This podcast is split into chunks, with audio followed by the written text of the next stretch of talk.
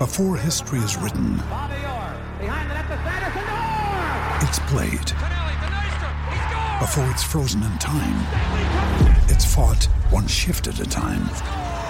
Before it's etched in silver, it's carved in ice. What happens next will last forever.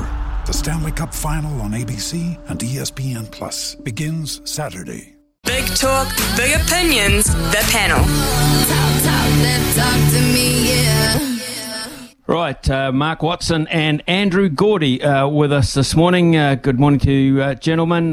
Gords, we'll start with you on the Black Caps, shall we? If they lose the second test, do they need to hit the reset button on the way they try to play the game, or what happens?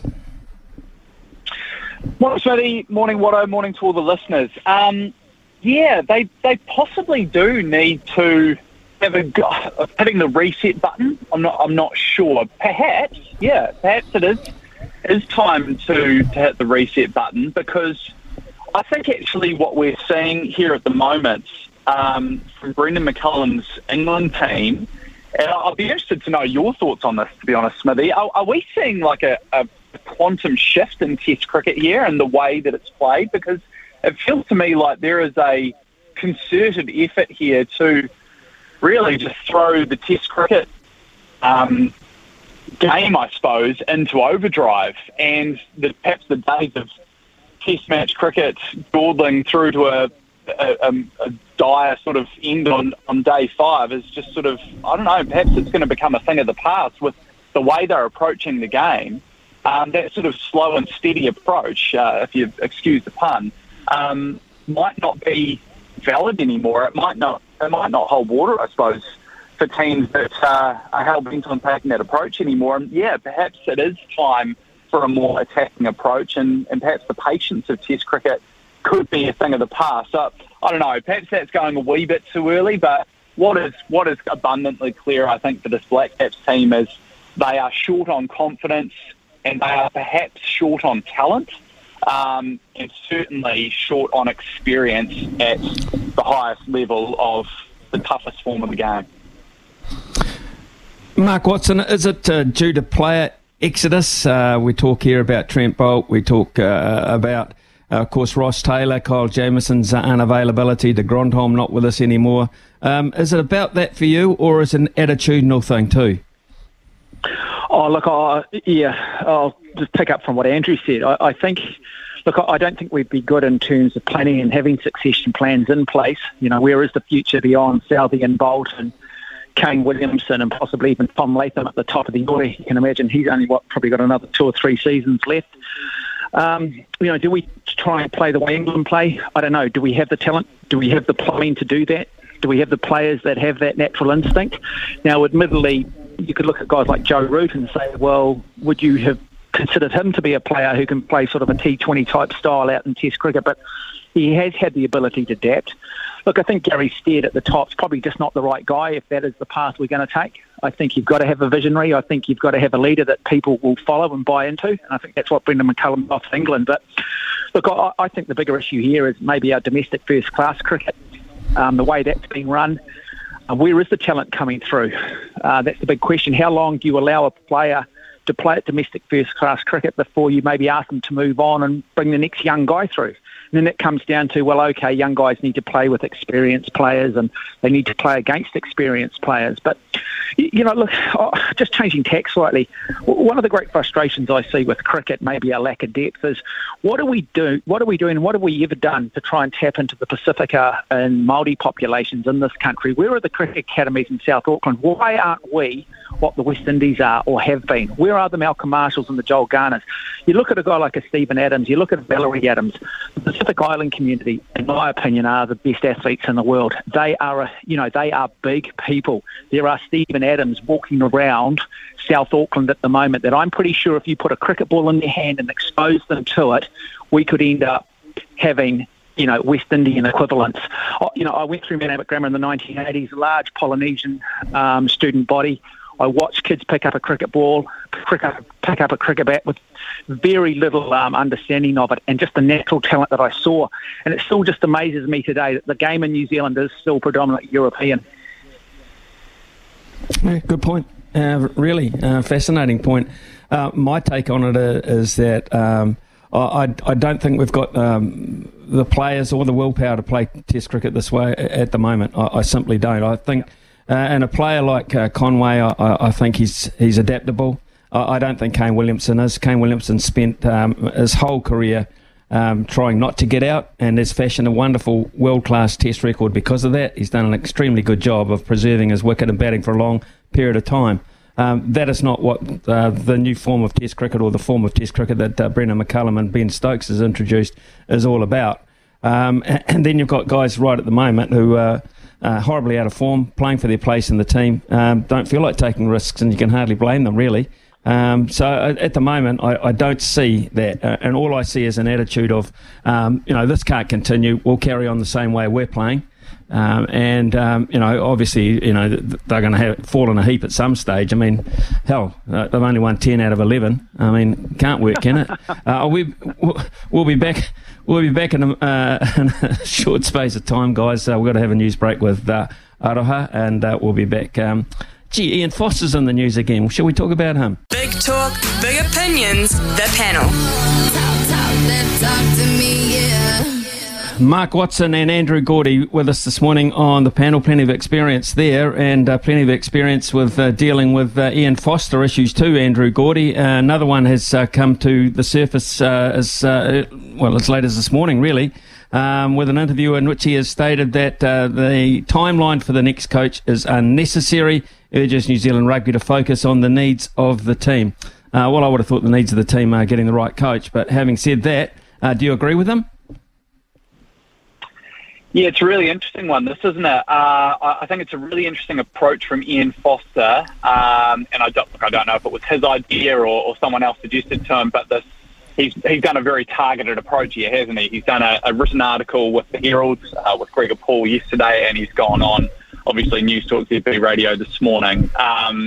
This is clearly designed to take a shot at New Zealand rugby, and I get it from his point of view. He has made some interesting comments, though, that I don't necessarily agree with, and that's because Ian Foster and New Zealand Rugby are approaching this from two very different points of view. Ian Foster, his pure focus is the All Blacks right now and leading up to the World Cup. New Zealand Rugby doesn't necessarily have that luxury. And look, I think most people would agree with the concept that, yes, Ian Foster, it is highly unlikely that he will be the All Blacks coach post the World Cup. And look, my personal opinion, which doesn't really count for anything in the grand scheme of things, but I think this is professional sport, and I don't think there's anything wrong with New Zealand Rugby sticking with exactly what they've said, which is we back Ian Foster and this coaching team for this World Cup cycle, but I also think there's nothing wrong with saying at the end of that cycle we are committed to going in a different direction. That's their prerogative. And honestly, I don't think it is terribly unsettling. I struggle to buy into the concept that it is hugely unsettling for this group of players to know that there's going to be a new coach after the next World Cup.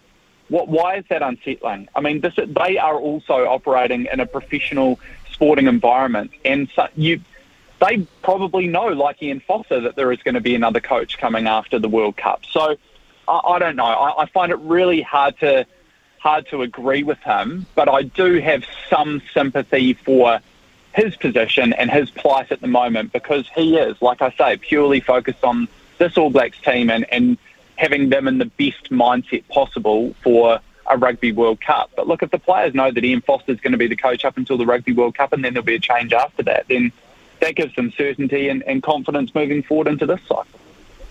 Where do you sit with it, Mark?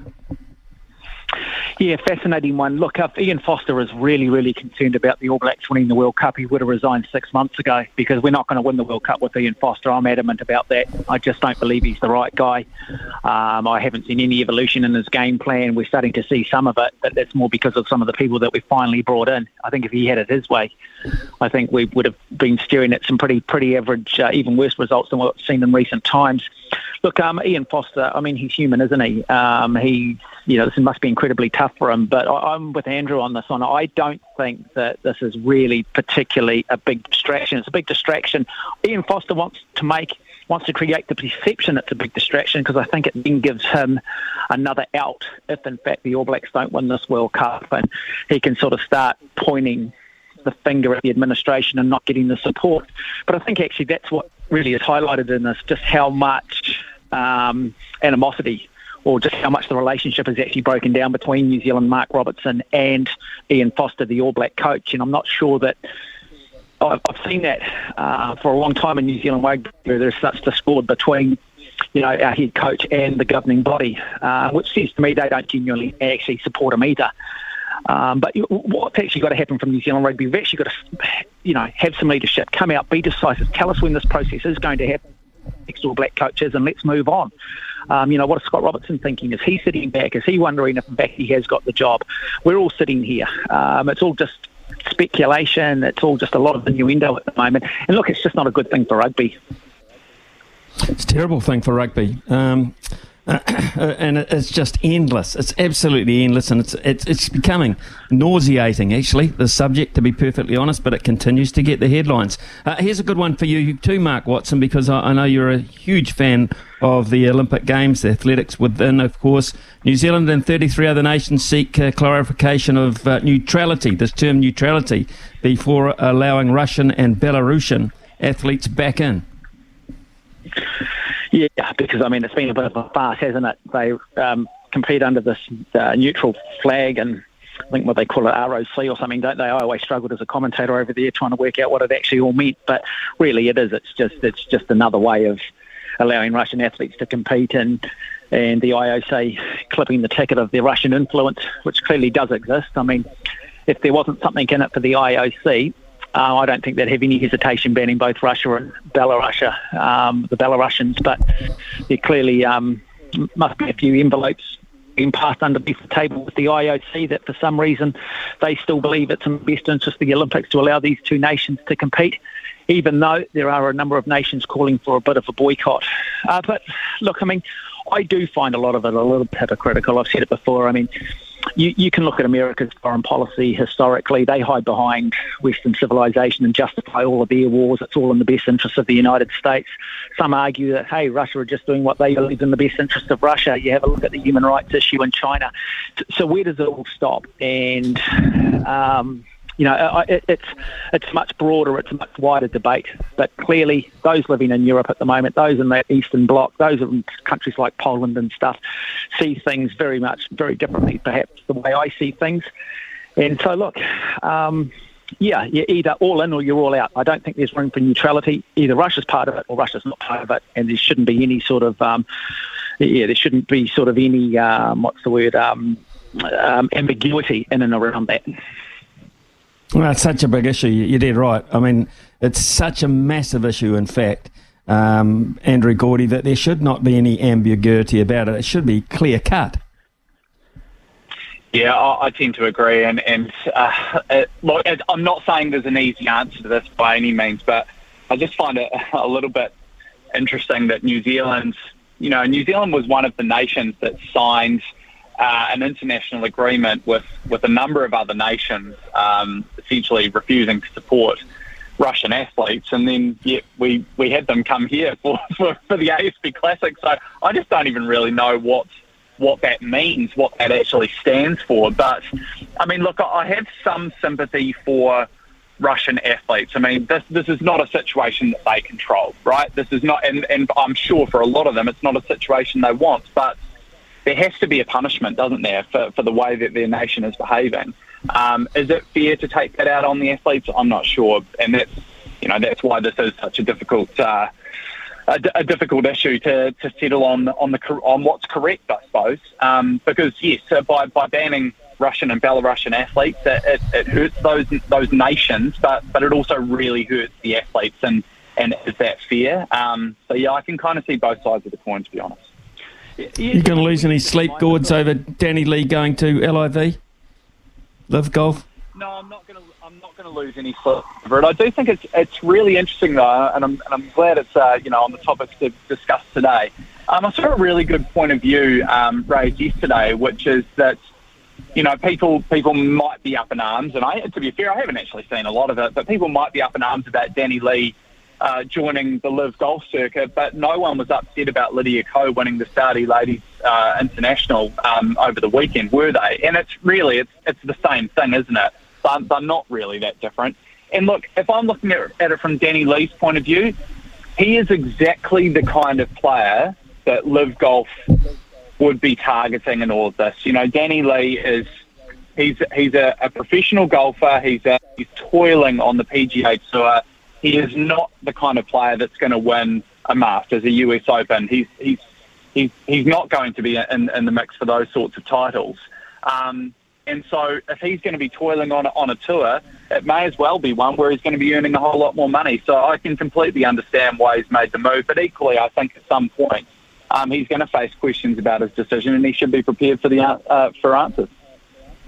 Just finally for you, Mark Watson, I'm just going to read you a scoreline and just get your immediate reaction. Oh, yeah, don't. Real Madrid 5, Liverpool 2. No, surely not. Beautiful stuff. Yeah, we were 2-0 up after 14 minutes, and we've conceded 5 goals, and we continue to let goals, don't we? And yeah, I'm just not sure what the answers are. It's just been a disastrous season for Liverpool. Be careful what you wish for. I just think it's the hangover from making all 4 finals last year and playing every single game and just never fully recovering from it, and taking players a season too far that perhaps need to move on, and hopefully there's some lessons learnt in it. But yeah, I can't imagine them being able to find 3 goals away when they have to play Real Madrid in a couple of weeks. And it's just a good thing that my second favourite team, Spurs, are going okay. Yeah, good on you, boy. Good on you, finishing on a positive note there. Mark Watson and Andrew Gordy have been our guests this morning. Gentlemen, thank you very much for those considered opinions. We shall have another panel tomorrow.